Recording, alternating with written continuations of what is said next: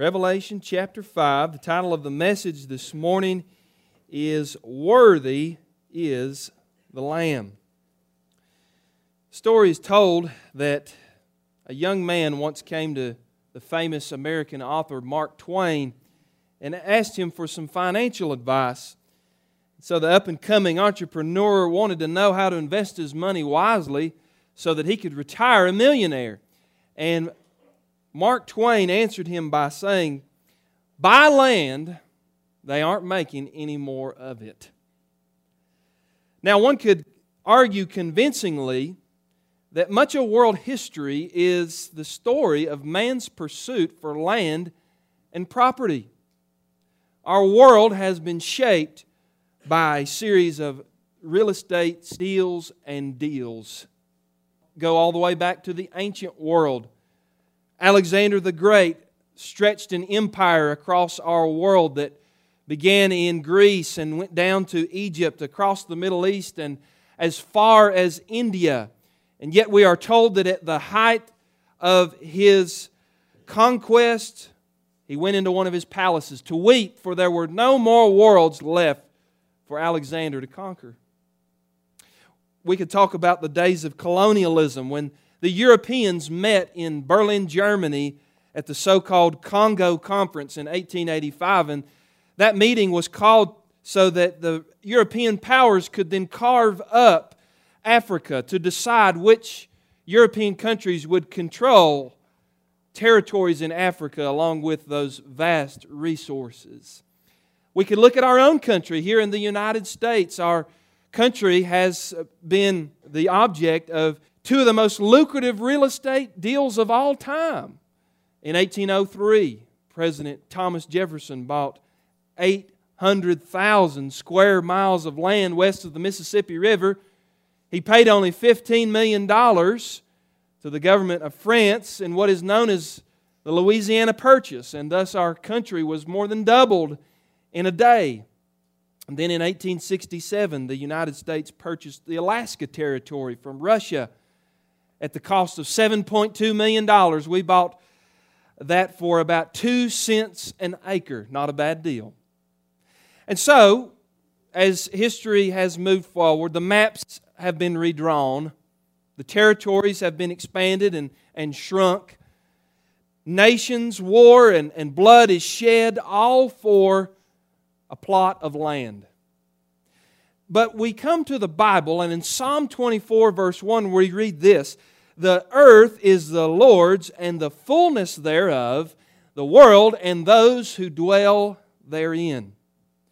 Now we understand that God made it all, God owns it all, God has redeemed it all, and one day He's going to take it all to Himself.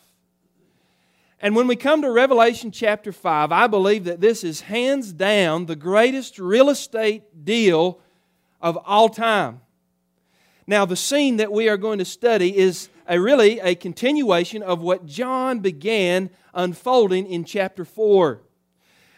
We are ushered back again into the throne room of heaven, where seated in glory and majesty is God the Father.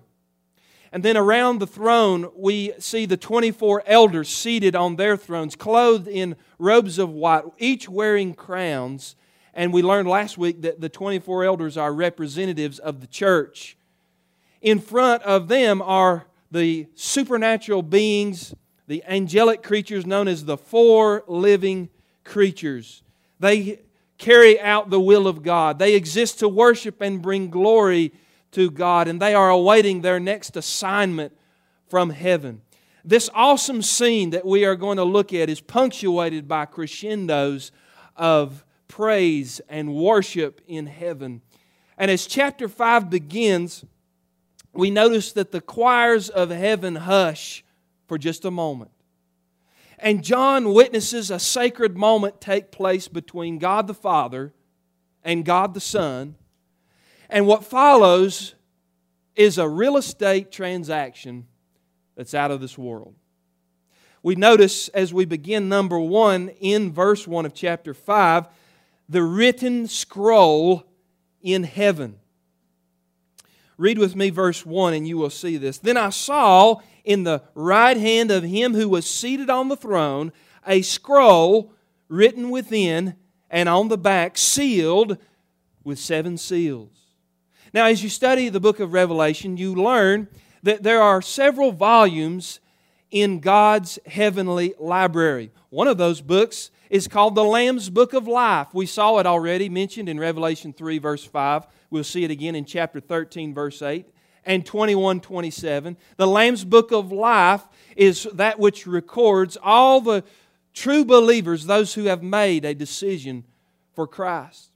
There's another book in God's heavenly library called the Book of Works, and we see that that's opened later on in chapter 20, verse 12.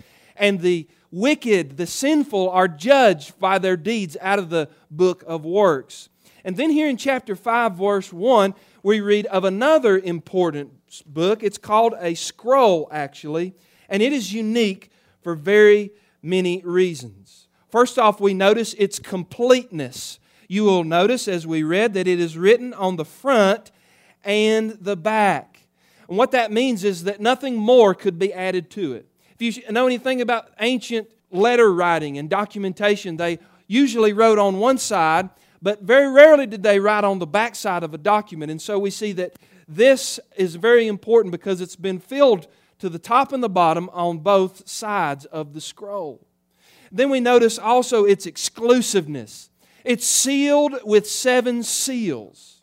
That's important because it means that it is reserved for the person with the right authority to lay hold of the scroll. That person who meets the right qualifications, has the right credentials, only they can break the seals on this scroll and open it and read its contents. Now, John doesn't tell us in this text what exactly is on the scroll. But we know the Old Testament. And if we go to Psalm chapter 2, which is a messianic psalm, we learn that this scroll is the title deed of the earth. Notice what it says in Psalm 2 and verse 8, a preview of this moment. The Father says to the Son, Ask of me, and I will give to you the nations for your inheritance and the ends of the earth for your possession. And so we see that what is being handed forth in the throne room of God is the title deed to whoever holds the title deed that possesses the earth, the fullness thereof, and all those who inhabit it. Now, as we continue to read in Revelation, when we get to chapter 6, we're going to notice that the seals of this scroll are going to be opened. And as each one is opened, a corresponding judgment will then take place on the earth. So our scene begins with number one, the written scroll in heaven. Then, as we notice in verses 2 through 4, a worried search through heaven. Notice what our passage says. And I saw a mighty angel proclaiming with a loud voice, who is worthy to open the scroll and break its seals? And no one in heaven or on earth or under the earth was able to open the scroll or to look at it.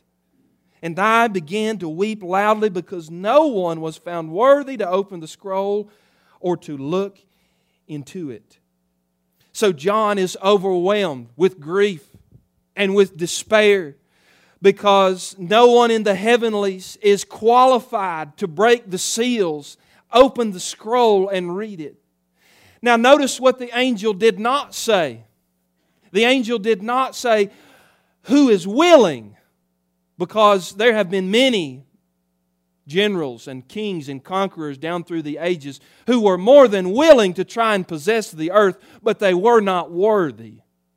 We could think about the Old Testament figure of Nebuchadnezzar, which we read of in the book of Daniel. Many consider him to be one of the greatest rulers of all time. And yet, in chapter 3 of Daniel, we see that he built that golden idol there on the plains of Babel. And he demanded all of his subjects to bow before it and worship him. But God humbled him. God made him as a beast for seven years and to eat grass like an ox. We mentioned Alexander the Great, another one of those who tried to possess the earth. And yet, when he died, his empire was divided four ways. We could talk about Napoleon, that great ruler who seized control of Europe and Egypt as well. And yet, when you get to the end of his life, he dies a very sad death confined to a small island in the middle of the Atlantic as he lives out those last days as an exile. We could talk about Hitler, who promised a thousand year Reich that would march across the face of the earth, and yet his dynasty only lasted 12 years. John wept because without a worthy Redeemer, to take back control of the earth, then all of creation would be forever subjected to the curse of sin and ruin and death. J. Vernon McGee, the great Bible commentator, wrote this concerning this passage. He said, John's tears represent the tears of all God's people throughout the centuries. They're the tears of Adam and Eve as they viewed the still form of their dead son Abel and sense the awful consequences of their disobedience. These are the tears of all the children of Israel in bondage as they cried to God for deliverance from affliction and salvation. They are the sobs and the tears wrung from the heart and soul of God's people as they have stood beside the graves of loved ones and experienced indescribable heartaches and disappointments of life. Such is the curse that sin has laid upon God's good creation. No wonder, he said, John wept, for if no Redeemer could be found to remove the curse, it meant that God's creation was forever consigned to remain in the clutches of Satan. So we see there was a written scroll in heaven. Then there was a worried search through heaven. But then, number three, our text takes a dramatic turn when we notice the worthy Savior of heaven. John's tears are quickly turned into triumph because a new candidate appears in the midst of heaven's throne room. The glorified Christ enters in, and we see that he is worthy, that the Lamb is worthy to take possession of the scroll. Why is he worthy? Well, this text gives us a couple of reasons. First off, he is worthy because of who he is. Notice what we read in verse 5. And one of the elders said to me, Weep no more. Behold, the lion of the tribe of Judah, the root of David, has conquered so that he can open the scrolls and its seven seals. Somebody in the church say amen. He's worthy because of who he is. Notice the titles that are given to him. This elder comforts John, announcing Jesus with two titles. First off, we see that he's called the Lion of the tribe of Judah. That's taken from the Old Testament reference in Genesis 49. It's actually a prophecy made by the lips of Jacob and we know that there that Jacob predicted that the Messiah would be born on the earth and he would come through the tribe of Judah. And we know from Matthew 1, when we open that gospel, it begins with the genealogy of Jesus. And sure enough, Jesus has the right credentials to claim the kingship of the Jews. He comes from Abraham and from David on down to Joseph. He has the credentials to open the seals and to be the King of the Jews. Then we also see in verse 5 that he's called the root of David. The root of David, what does that mean? Well, that's another reference to a messianic prophecy that we find over in Isaiah chapter 11. In Isaiah 11 1, we are told that the Messiah would also be a descendant of David. But notice that our text calls him something very peculiar the root of David meaning that from Jesus, David would come forth, right? So, how can that be? How can Jesus be both the ancestor of David and how can he be a descendant of David? This really baked the noodle of the Pharisees in Matthew chapter 22. They asked Jesus this very question, they didn't get it. But the answer is wrapped up in Jesus' dual nature. He's both God and He is man. He's the God man. In his humanity, yes, Jesus was born into a family from the lineage of David. And in his deity, he is the ancestor of David because he eternally existed. Church, I'm telling you today that because of who he is, he is worthy to take the scroll and lay hold of the inheritance of this earth. Worthy is the Lamb who's seated on the throne. We crown you now with many crowns, for you reign victorious, high and lifted up. Jesus, Son of God, the treasure of heaven crucified, worthy is the Lamb. He's worthy because of who He is, but then He's also worthy because of what He's done. Verse 6 it explains this and between the throne and the four living creatures, and among the elders, watch this, I saw a lamb standing as though it had been slain, with seven horns and with seven eyes, which are the seven spirits of God sent out into all the earth.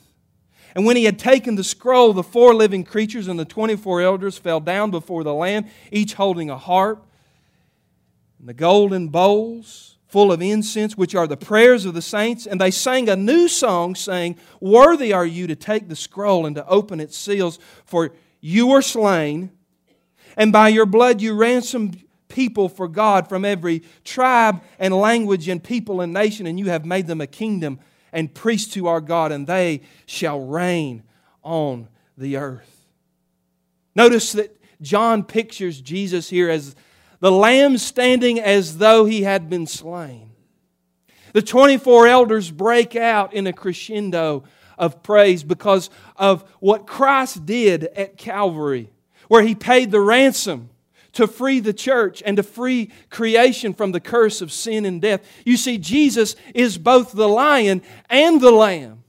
He's the Lamb of God who takes away the sin of the world, the willing sacrifice who laid down his life that he might take it up again. But he's also the lion who comes in power to conquer and rule. In fact, he is the conquering lion because he was willing to be the suffering lamb. John highlights a couple of attributes of Christ in his ability to rule the earth. He's pictured here as omnipotent. That's seen in the seven horns. That's a, a symbol. In prophetic passages, horns are always a, a picture of power. And of course, seven is God's perfect number of completion. And then he's also pictured as omniscient. That's all knowing. The seven eyes are a, a, symbol of that, that nothing escapes his view, that he sees it all, that he knows it all, and that he has power to do all. Now, if you take all of these attributes together, we see that Christ is fulfilling an Old Testament picture, an Old Testament type known as the kinsman redeemer. If you've ever studied the book of Ruth or the Old Testament, you know how this works. You see, the Old Testament law stipulated something very important called the redemption clause, which said this if you were a landowner and you'd been given an inheritance of land, and somehow you lost that, maybe you had a bad year of crops, or maybe something happened and you had to sell your land to pay for something else, to mortgage it, there was a stipulation in the law that you could have somebody of near kin to buy it back and give it to you. And the principle is clearly laid out in Leviticus chapter 25 and also the book of Ruth. That's who Boaz was in the book of Ruth. He was the kinsman redeemer who got the Gentile bride and the land.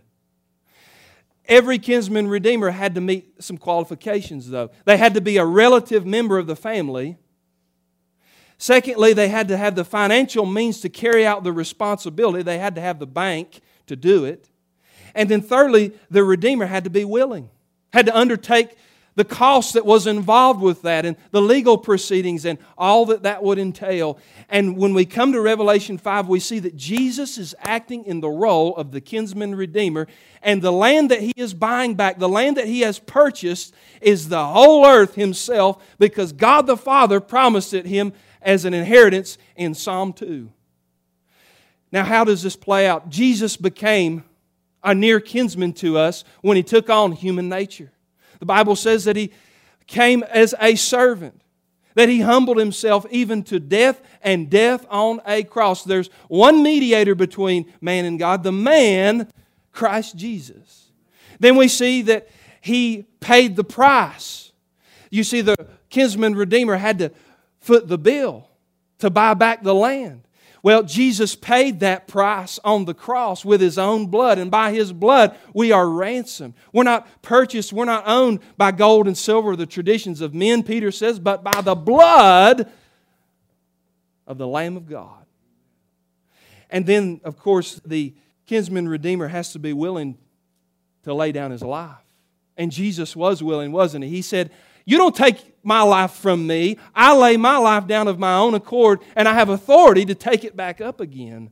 And so we see that just like Boaz in the book of Ruth, Jesus is the ultimate kinsman redeemer. He has purchased a Gentile bride from every nation, kingdom, tribe on the earth. It's called the church, and he is taking back possession of the earth as his inheritance. He gets the bride and he gets the land. Amen. And now we come to the most critical part of this whole passage, number four the worship songs in heaven. The worship songs in heaven. The rest of our passage is devoted to the chorus of praise that breaks out in the throne room of God as the Lamb, as Jesus Christ takes hold of that title deed. Because the church knows that the Lamb's work is done, and now it's time for the lion to begin his work. The deliverance of the earth is at hand as the seals of the scroll are opened. Each one popping means it's a signal that Satan's time is running out and the time of Jesus Christ, the day of the Lord, the Lamb of God, has come. Amen. Listen to what John MacArthur wrote about this. He said, The spontaneous outburst of worship results from the realization that the long awaited defeat of sin, death, and Satan is about to be accomplished. The curse will be reversed. The believing remnant of Israel will be saved, and the church will be honored, exalted, and granted the privilege of reigning with Christ. All of the pent up anticipation of millennia finally bursts out at the prospect of the grand redemption that is about to take place. Friend, for 2,000 years, the church has been waiting for this moment. They have suffered. The church has been beaten and persecuted and knocked down by the world, cast aside. And now, in the throne room of heaven, having been taken out of the world, a worship scene takes place where the scroll is given to the Lamb, and all the anticipation of the ages of Jesus' coming kingdom is about to begin. And notice what happens the celestials praise the Lamb. They're the first ones. Let's look in verse 11 and 12. He said, And then I looked, and I heard around the throne and the living creatures and the elders, and here it is the voice of many angels, numbering myriads of myriads of thousands and thousands, saying with a loud voice, Worthy is the Lamb who was slain to receive power and wealth and wisdom and might and honor and glory and blessing. The angelic hosts are praising the Lamb because they have been waiting the longest to see God's plan of redemption completed. The angels have been the constant witnesses of all salvation history, haven't they? They remember Satan's rebellion and the third of the angelic comrades that fell with him. They were there at the dawn of time when God hung the sun and the moon and the stars in their orbits. They watched as Adam and Eve plunged the human race into ruin. They saw God's people being rescued from slavery they praised Christ when he was born as a babe in Bethlehem. They comforted Jesus in the Garden of Gethsemane. They stood ready for the command to be given that they would rush over the edge of heaven and rescue Jesus from the cross, but the command never came. And they gladly were there on Easter morning to roll the stone away and say, He is not here, He is risen indeed. To say that the angels are invested in the redemption program of God is the understatement of the Bible. They want to see their God and their King and their commander rule once and for all. And so they praise what's about to happen. And then the church praises the Lamb. Notice what the church sings. Verse 9. And they sang a new song, saying, Worthy are you to take the scroll and open its seals.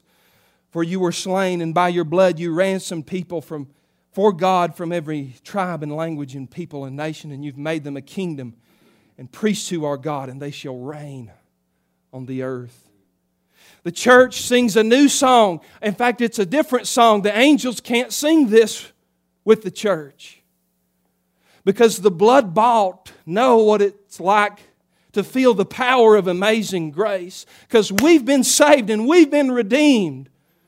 The angels, on the other hand, they don't have an experience of salvation like we do. An angel can't give a testimony of, I once was lost, but now I'm found. There's no saved angels because salvation isn't for them. Jesus didn't go to the cross for the angelic hosts, He went for fallen you and for fallen me. We're more privileged than even the celestial hosts of heaven because we have a testimony of grace. We can sing amazing grace and know what that's all about. Notice what the Bible said in verse 8. The Bible said that they fell down before the Lamb each holding a harp and golden bowls of incense. Notice, which are the prayers of the saints. Do you know how precious that verse is right there? It represents the collective prayers of all of God's people down through the ages. God has captured every one of your tears in a bottle. He's kept all of your prayers, mom and dad. He's kept all of your prayers, saint of God and they're being collected in heaven and to be opened one day as a fulfillment of what Jesus is going to do. Think of all the times that we've said the Lord's Prayer Thy kingdom come, Thy will be done on earth as it is in heaven. We're praying in anticipation of this very moment and these prayers are now poured out before the Lamb. It's open and it's like a sweet smelling perfume in the throne room of heaven because now, once and for all, all the prayers of God's people down through the ages are going to be answered the justice and peace and the end of suffering, then God's word, all that it has promised, is now about to come to pass to the church. And if you can't say amen to that, something's not right with your heart today. The church praises the Lamb, the celestials praise the Lamb. And then verse 13 and 14, the creation praises the Lamb. And I heard every creature in heaven and on earth and under the earth and in the sea and all that is in them saying, To him who sits on the throne and to the Lamb be blessing and honor and glory and might forever and ever. And the four living creatures said, Amen. And the elders fell down and worshiped. Friend, do you ever read a verse in the scripture and you, you don't know how God's going to do it or how God is going to bring that to pass? This is one of those verses. I don't have any clue what this is going to be like. But the Bible says that when Christ takes the title deed of the earth, heaven breaks out in all applause, and the creation the birds of the air, the beasts of the field, the fish in the sea are all going to join in with what's happening in the throne room of glory, and they're going to start praising God. Jesus said, if God's people don't cry out, He'll cause the stones to cry out and worship Him. The animal kingdom is going to praise God. Why? Because they've been under the curse too, and the curse is about to be reversed. I don't know how the schools of fishes in the sea are going to sing, but the Bible says it's going to happen. And God made them to where they could swim under there. And I just believe it and take it by faith. I don't know how the birds of the air are going to praise God as they flap their wings, but the Bible says they're going to break out in a chorus of praise. The dogs and the cats on the earth, the beasts of the fields, the lions and tigers in the jungle, it's all going to pause on the earth as the Lamb takes the scroll. They're going to give glory to our God and Savior because something big is about to happen. Oh my goodness, church. Can you see this? Notice what it says on the earth and under the earth. You know what that includes? Yes, even the demon hordes. Even the Antichrist. I believe even Satan himself will have to, in some way, acknowledge Christ's deity and Christ's sovereignty. Even the evil spirits who fight against him will not be able to deny what Christ is about to do in this moment. And as we close this breathtaking scene, don't miss something important. Don't miss this. It said there that when John saw Christ in heaven, he was as though the lamb who had been slain. In other words, Jesus is there in all his glorified body, but he still retains the scars of his sacrifice. He's pictured as the lamb that was slain, still in that body that Thomas touched a few days after the resurrection, where he got to feel of the nail scars and the print in his side. You know what I thought about? Every scar tells a story, doesn't it?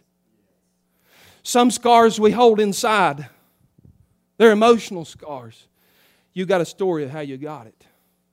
Some of you have had surgery on your knee, or you took a bump on the head, or you got in an accident and it's left a scar, a battle wound from being on the earth. And that scar has a story that's attached to it. Jesus, in a glorified body, has scars. Oh, and there's a story attached to those scars as well. A few years ago, in a little English village named Breckenwaith, there lived a quiet, lonely man named William Dixon. He was a widower. And he'd also lost his son in a tragic accident. Dixon would often be seen strolling up and down the town square. He admired the happy families on the streets and longed for his son and his wife who had gone. One day he looked out his window and he noticed that across the street in the neighborhood where he lived, a fire had broken out in a home. The neighbors were already gathering outside. They were scrambling for water. They were shouting for help. And Dixon ran out to join them in the bucket brigade to try and put out this fire.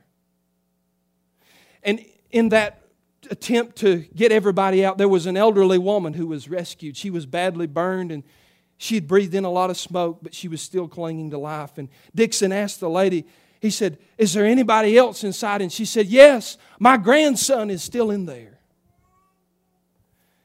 And so William Dixon, he walked around one side of the other looking for a way to get up because the lady told him that he was on the second floor. And he looked and there was an iron drainage pipe that was part of the guttering connected to the house.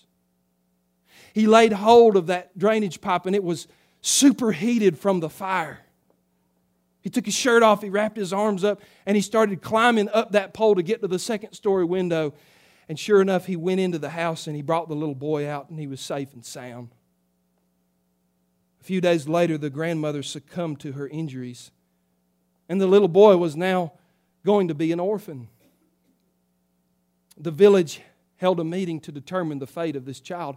Who would lay claim to the little orphan boy? The meeting was called to order, and one good citizen came forward. He made his credentials known and he said, I'm of good standing in the community. I have plenty of money. I can buy this child a good education. I can provide every need that he has. And it seemed like the case was settled. This very wealthy man would be the most logical choice to take the life of this child. And then, as they were about to adjourn, William Dixon came forward. He said a few words. He said, I don't have any money, I don't have title or rank or wealth. He said, But here's what I do have that nobody else has here. And he took the bandages off of his arms and his legs and he said, I've got scars. And you see, that hot iron pipe that he'd climbed up had burned him severely.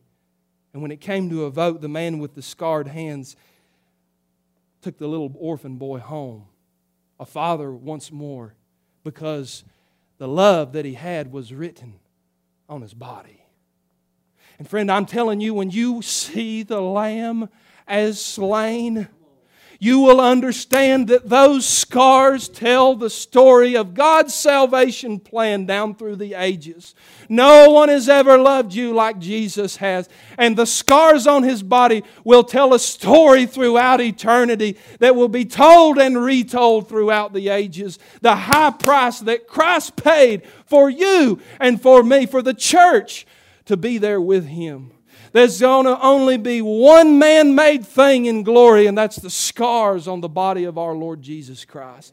They are a forever relic of the old fallen world, and they'll tell that great love story that was composed and written in red, and those scars will forever sing and tell the church this I have loved you with an everlasting love. And they will remind us He chose the nails, He chose the cross for you and for me. And better yet, the scars will tell us this throughout the ages that the Lamb has overcome, and He is worthy to be crowned with many crowns and to lay hold of His inheritance and rule and reign. You see, he took the worst that this earth and that the devil and that evil men could throw at him, and he overcame. And the Lamb is worthy today, church.